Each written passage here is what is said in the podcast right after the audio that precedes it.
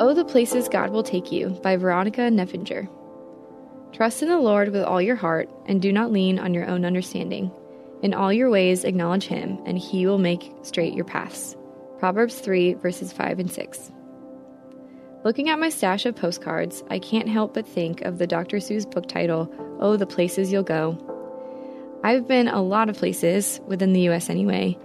Bayfield, Wisconsin for their apple orchards and outdoor concert venue, winding Lombard Street in San Francisco, the mangroves of the Florida Keys, Pikes Peak in Colorado, and the list goes on. As I look at the postcards which mark each place I've been, I also can't help but think that rather than the places I'll go, the theme for my life has been, Oh, the places the Lord will take you. Sometimes these are literal, physical places, like the ones mentioned above, but more often they are intangible places of spiritual growth. All Christians seem to love the popular proverb verses Trust in the Lord with all your heart, and lean not on your own understanding. In all your ways submit to him, and he will make your path straight. But oftentimes, it seems we do not trust in God to lead us down the right metaphorical path, while we do trust our GPS to get us to the scenic overlook, that historical attraction, that famed wonder of nature, all physical realities.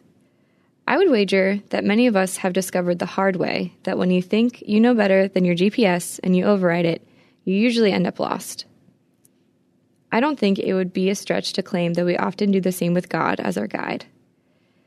It's easy to think we know best how to direct our paths and get where we want to go, but the truth is, we wouldn't have many spiritual postcards hanging in the room of our hearts if we went our own way.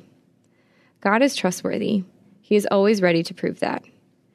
I bet many, many of us could look back on the life we have already lived and point to dozens of times when we saw God's hand orchestrating situations, bringing certain people into our lives, opening certain doors, closing others, bringing us to a place in which we can look back and see His providence.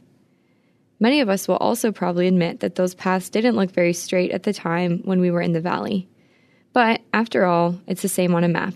A road may look straight from a bird's eye view, but when you walk or drive it, you may find it has many bends and curves.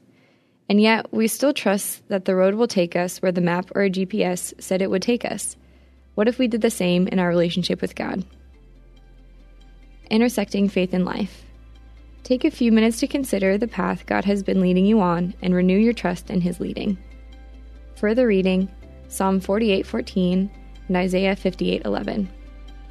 And as always, check out fantastic resources on faith, family, and fun at crosswalk.com.